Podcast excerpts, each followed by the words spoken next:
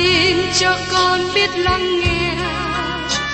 Lời ngài từng theo bước đời con. Xin cho con biết sẵn sàng chờ đợi và vẫn nghe theo chúa. Xin cho con biết sẵn sàng thực hành lời chúa đã truyền ban. Hân hoan chào mừng quý vị đến nghe chương trình Tìm hiểu Thánh Kinh. Đây là một chương trình học kinh thánh liên tục và hệ thống trong thời gian 5 năm. Chúng ta sẽ lần lượt khảo sát từ sáng thế ký cho đến khải huyền. Mục sư tiến sĩ McGee là người được Chúa dùng để sáng lập và thực hiện chương trình này. Ông tin rằng lời của Đức Chúa Trời có khả năng đáp ứng mọi nhu cầu cho tất cả mọi người trên thế giới, không phân biệt chủng tộc, văn hóa, trình độ tuổi tác hay phái tính. Ước mong quý vị theo dõi liên tục và giới thiệu cho thân nhân bạn hữu cùng đón nghe. Kính chào quý vị và các bạn. Trong chương trình tìm hiểu Thánh Kinh hôm nay, tôi cùng quý vị tìm hiểu tiếp tục trong Hebrew đoạn 9, nói đến của tế lễ cao trọng hơn. Tôi xin nhắc lại trong Hebrew đoạn 9 câu 13. Việc quyết của dê đực, bò đực cùng cho bò cái tơ mà người ta đã rưới trên kẻ ô uế còn làm sạch phần xác thịt họ và nên thánh thải. Cho bò cái tơ ở đây đề cập đến nghi thức liên hệ đến bò cái màu đỏ được kỹ thuật trong dân số ký đoạn 19. Bò cái tơ được thiêu một cách hoàn toàn và tro của nó được giữ trong nơi thanh sạch. Khi có một người nào đó bị ô uế, thường là với những ai đụng đến thân thể người chết, thầy tế lễ sẽ lấy tro này trộn với nước và rưới trên người phạm tội. Đây là nghi lễ thanh sạch để người phạm tội này có thể tái lập lại mối thân công.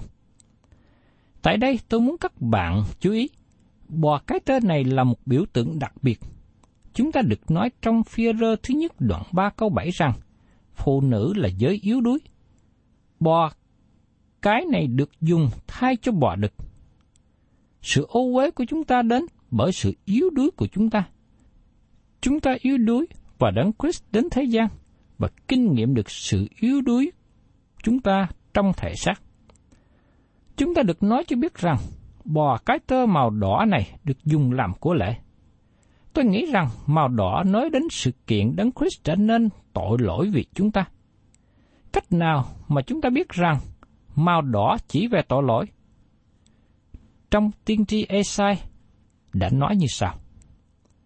Đức sơ va phán, bây giờ hãy đến, chúng ta sẽ biện luận cùng nhau, dầu tội các ngươi như hồng điều cũng sẽ trở nên trắng như tiết, dầu đỏ như son cũng sẽ trở nên trắng như lông chiên.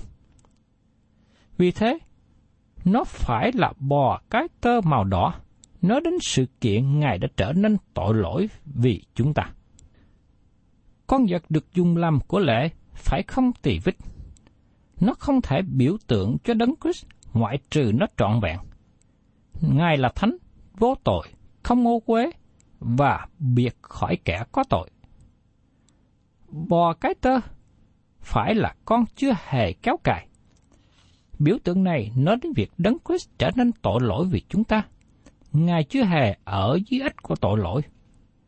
Bò cái tơ này được đem ra ngoài trại quân và bị giết trước mặt thầy tế lễ thượng phẩm.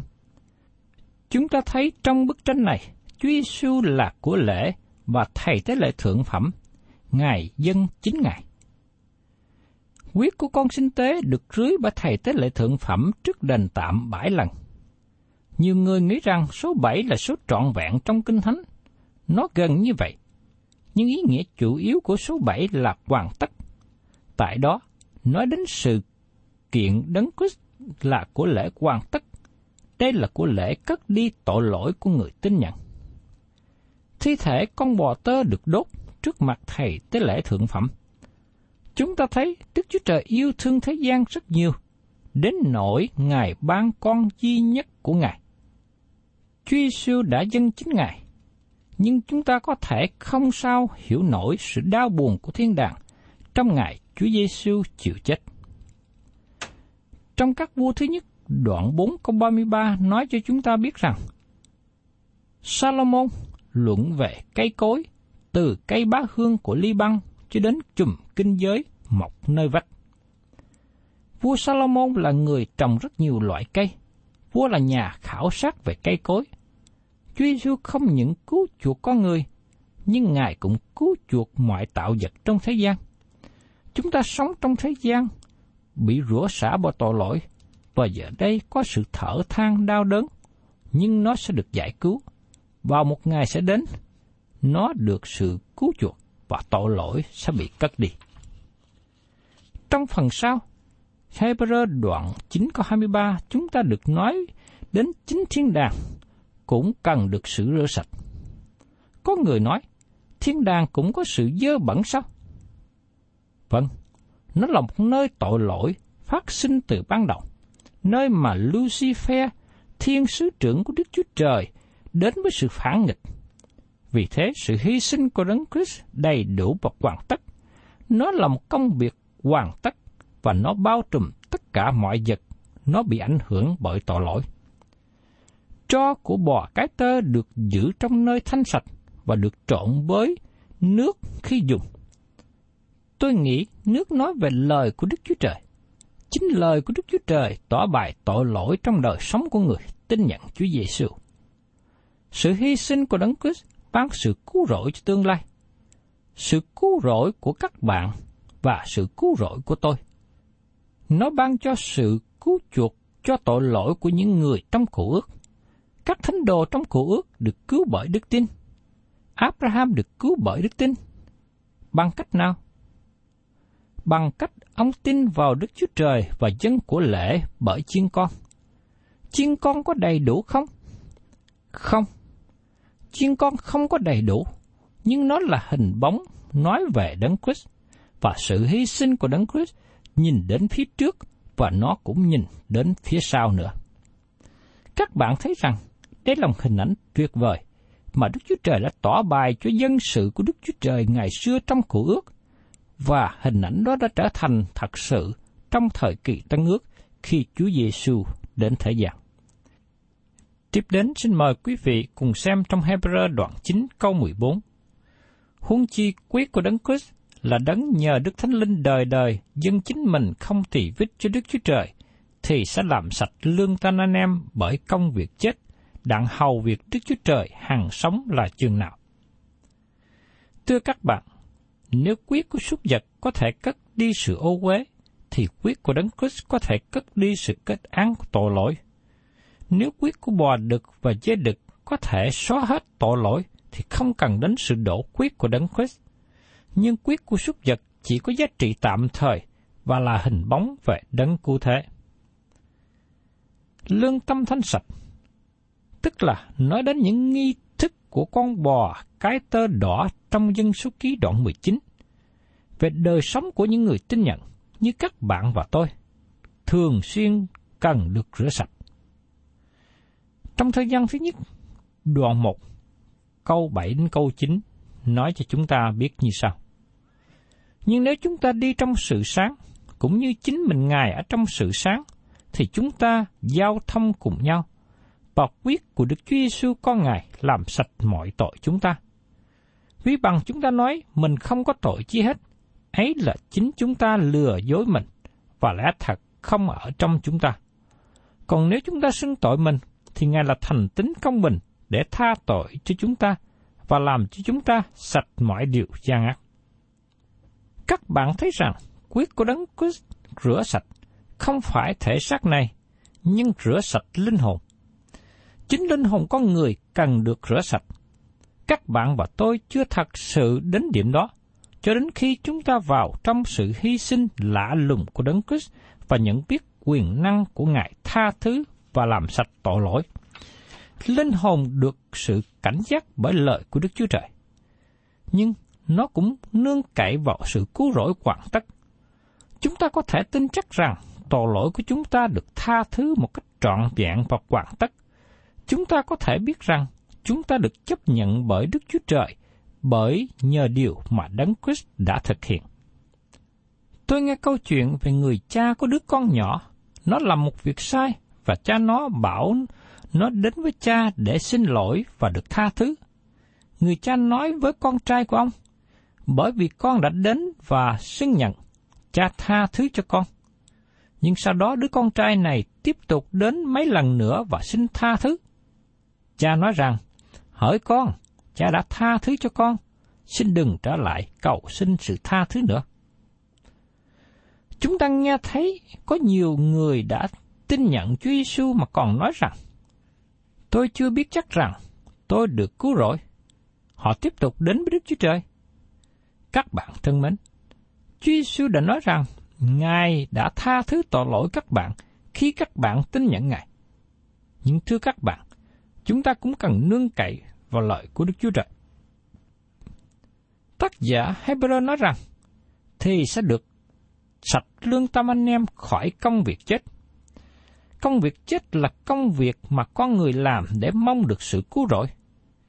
Các bạn thấy rằng chúng ta chết trong lầm lỗi và tội ác mình, vì tất cả những người chết chỉ có thể làm công việc chết. Tôi chưa hề nghe thấy một người nào chết làm công việc sống. Người ấy không thể làm được.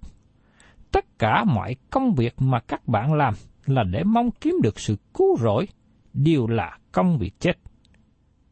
Bởi vì các công việc tốt, công việc thiện không hề đem đến sự cứu rỗi, nhưng công việc lành là kết quả của sự cứu rỗi. Tác giả nói tiếp tục, thì sẽ làm sạch lương tâm em khỏi công việc chết, đặng hầu việc Đức Chúa Trời hằng sống là dường nào. Từ ngữ hầu việc thật ra có nghĩa là thờ phượng. Thờ phượng và hầu việc đi chung với nhau. Các bạn không thể hầu việc Đức Chúa Trời mà không thờ phượng Ngài. Khi tôi thấy có người nào lười biếng không làm gì cho Chúa, tôi không nghi vấn về sự cứu rỗi của họ, nhưng tôi nghi vấn về sự thờ phượng của người ấy. Người này có thật sự thờ phượng Đức Chúa Trời không?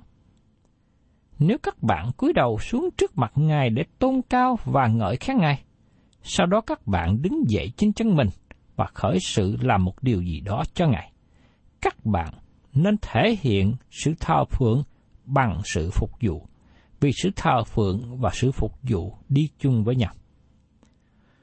Và tiếp đến trong Hebrew đoạn 9 câu 15.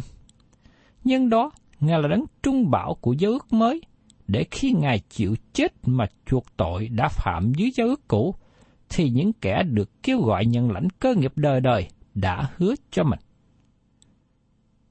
Nhưng đó, Ngài là đấng trung bảo của giao ước mới.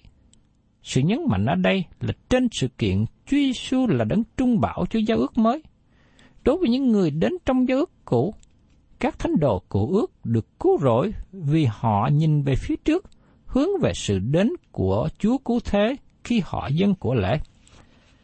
Tôi không biết là dân chúng hiểu bao nhiêu khi Chúa Giêsu nói: Cha các ngươi là Abraham đã nức lòng nhìn thấy ngài của ta, ngươi đã thấy rồi và mừng rỡ. Trong văn đoạn 8 câu 56 Kinh Thánh Sáng Thế Ký không nói cho chúng ta điều đó, nhưng đây là lời Chúa Giêsu nói. Tôi tin rằng tất cả các thánh đồ cổ ước đều hướng về sự đến của Đấng Christ. Nói một cách khác, họ được cứu rỗi bởi đức tin hướng về sự đến của Chúa cụ thể. Quyết của bò đực, chiên, dê không cất đi tội lỗi của họ. Họ dân của lễ bởi đức tin, và khi đấng Christ đến, Ngài chết thay cho họ. Trong Roma đoạn 3 câu 5 Đấng Đức Chúa Trời đã lập làm của lễ chuộc tội bởi đức tin trong huyết ấy. Ngài đã bày tỏ sự công bình mình như vậy vì đã bỏ qua các tội phạm trước kia. Chúa Giêsu đã chết cho tội lỗi của tất cả mọi người từ thời Adam cho đến thời tập tự giá. Từ lúc đó, các bạn và tôi cùng đến với Ngài bởi đức tin. Và tiếp theo trong Hebrew đoạn 9 câu 16 đến 17. Vì khi có chúc thư thì cần phải đợi đến kẻ chối chết đã. Chúc thư chỉ có giá trị sau lúc chết, vì hệ kẻ chối còn sống thì nó không có quyền gì. Nếu các bạn làm tờ di chúc và các bạn vẫn còn sống, di chúc của các bạn không có hiệu lực với bất cứ ai. Nó không thể làm gì được cho đến khi người làm di chúc qua đời. Lời này đề cập về di chúc về một người đã chết. Chúa Giêsu không cứu bất cứ ai khi Ngài còn sống. Xin các bạn đừng hiểu lầm tôi nghe. Tôi đang nói rằng sự sống của Đấng Christ không cứu rỗi các bạn, nhưng chính nhờ sự chết của Đấng Christ cứu rỗi các bạn. Mời quý vị cùng xem tiếp trong Hebrew đoạn 9, câu 18 đến 22. Ấy vậy, chính giao ước trước nào chẳng phải là không dùng máu mà lập. Lúc môi xe phán mọi điều răn của luật pháp cho dân chúng, có lấy máu của bò con và dê đực với nước, dây nhung đỏ tía và nhành ngu tất rải trên sách cùng trên cả dân chúng mà nói rằng, này là quyết của sự giao ước mà Đức Chúa Trời đã lập với các ngươi. Đoạn người lấy quyết rải đền tạm cùng mọi đồ thờ. Theo luật pháp thì hầu hết mọi vật nhờ quyết mà được sạch. Không đổ quyết thì không có sự tha thứ.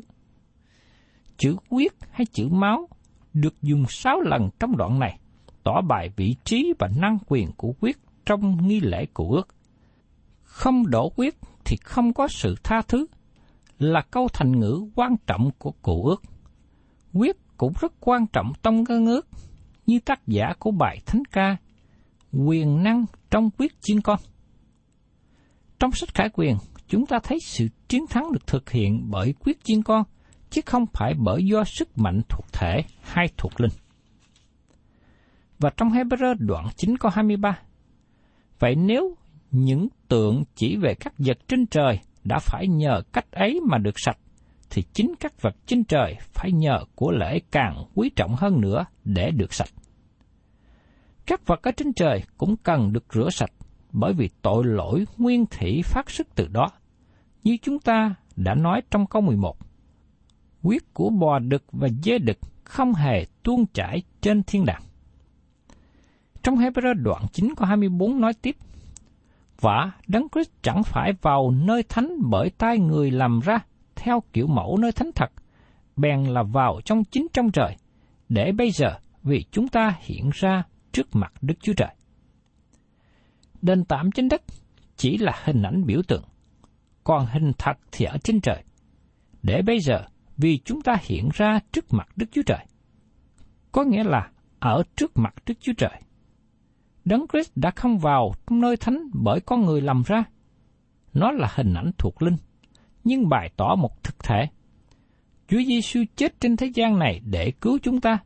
Ngài sống trên trời để giữ chúng ta được cứu rỗi. Ngài đang ở đó cho chúng ta. Và tiếp theo trong Hebrew đoạn 9 có 25.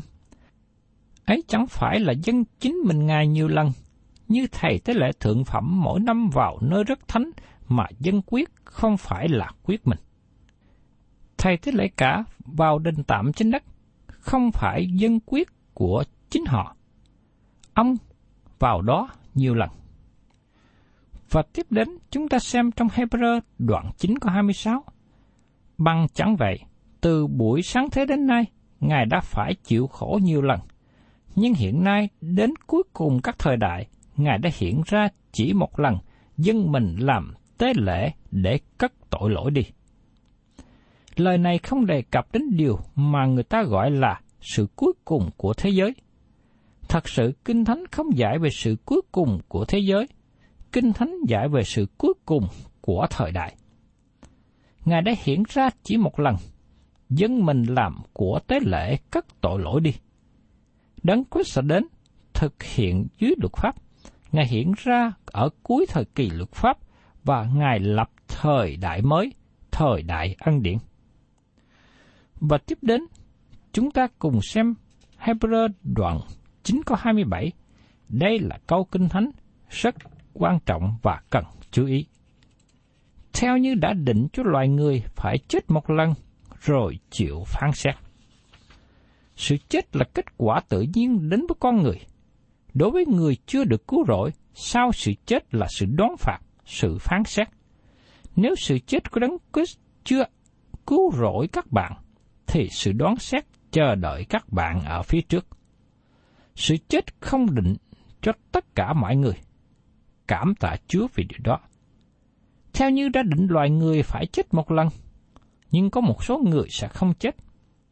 Ngày nay tôi nghe nhiều người nói rằng, tôi đã già, tôi muốn chết và đến trước sự hiện diện của Đức Chúa Trời.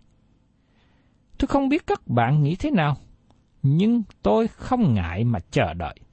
Tôi không muốn chết sớm.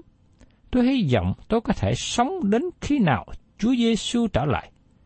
Tôi không biết là còn sống đến ngày đó hay không, nhưng đó là điều tôi mong ước. Và trong Hebrew đoạn 9 câu 28, Cũng vậy, Đấng Christ đã dâng mình chỉ một lần đặng cất tội lỗi của nhiều người. Ngài lại sẽ hiện ra lần thứ hai, không phải để cất tội lỗi đi nữa, nhưng để ban sự cứu rỗi cho kẻ chờ đợi Ngài. Điều này không nói về việc hội thánh được cất lên, nhưng nói về sự đến của Ngài, cách quyền năng để phán xét thế gian. Do vậy, những người tin nhận Chúa Giêsu không ở trong sự phán xét. Khi Chúa Giêsu hiện ra lần thứ hai, không phải để giải quyết vấn đề tội lỗi. Khi Chúa Giêsu đến lần kế tiếp, Ngài không đi xung quanh vùng Galilee, hay không đi trên đường phố Jerusalem để xem con người sẽ làm gì với sự hy sinh của Ngài. Ngài sẽ đến để đoán xét. Vì thế, chúng ta có thể đặt một cách đơn giản như sau. Chỉ có hai nơi cho tội lỗi của các bạn. Tội lỗi của các bạn ở trên các bạn hay ở trên Đấng Christ. Nếu các bạn chưa tiếp nhận sự hy sinh của Đấng Christ, nếu các bạn chưa tin nhận Ngài là cứu Chúa của các bạn, nếu Ngài không có ở trên đời sống của các bạn, thì các bạn chỉ còn chờ đợi sự đoán xét ở tòa án lớn trắng. Không một ai ứng hầu trước đó mà được cứu rỗi, nhưng mỗi người sẽ được ban cho một cơ hội công bằng để trình bày công việc của họ và khám phá rằng Đức Chúa Trời công chính, Ngài luôn luôn đúng. Vì thế, nếu tội lỗi của các bạn vẫn còn ở trên các bạn, thì không gì có thể cất tội lỗi đó đi. Nhưng chỉ nhờ vào sự chết của Đấng Christ mà thôi. Khi Đấng Christ đến lần kế tiếp, sẽ không phải để cất tội lỗi, nhưng để hoàn tất sự cứu rỗi trong thời điểm đó. Sự cứu rỗi của chúng ta ở trong ba thời. Tôi đã được cứu, tôi đang được cứu, và tôi sẽ được cứu. Trong sách Thơ gian thứ nhất đoạn 3 câu 2 nói rằng, Hỏi kẻ rất yêu dấu, chính lúc bấy giờ chúng ta là con cái của Đức Chúa Trời, còn về sự chúng ta sẽ ra thế nào thì điều đó chưa được bại tỏ. Chúng ta biết rằng khi Ngài hiện đến, chúng ta sẽ giống như Ngài, vì sẽ thấy Ngài như vốn có thật vậy. Đó là một ngày lớn, nó là một ngày lớn cho tôi. Đức Chúa Trời sẽ không bỏ tôi. Đức Chúa Trời không bỏ một người nào trong chúng ta. Cảm tạ Đức Chúa Trời về điều đó. Chúa Giêsu sẽ hiện ra lần thứ hai không phải để cất tội lỗi, nhưng để ban cho sự cứu rỗi.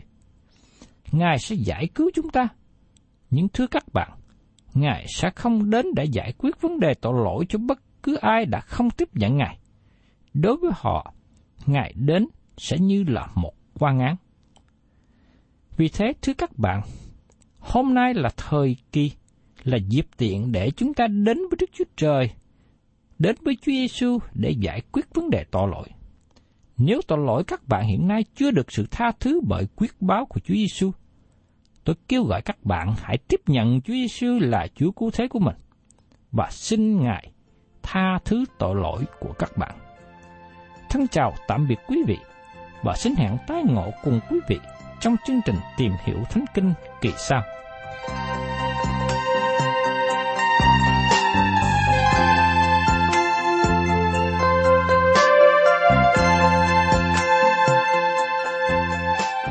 Cảm ơn quý vị đã đón nghe chương trình Tìm hiểu Thánh Kinh. Nếu quý vị muốn có loạt bài này, xin liên lạc với chúng tôi theo địa chỉ sẽ được đọc vào cuối chương trình. Kính chào quý thính giả.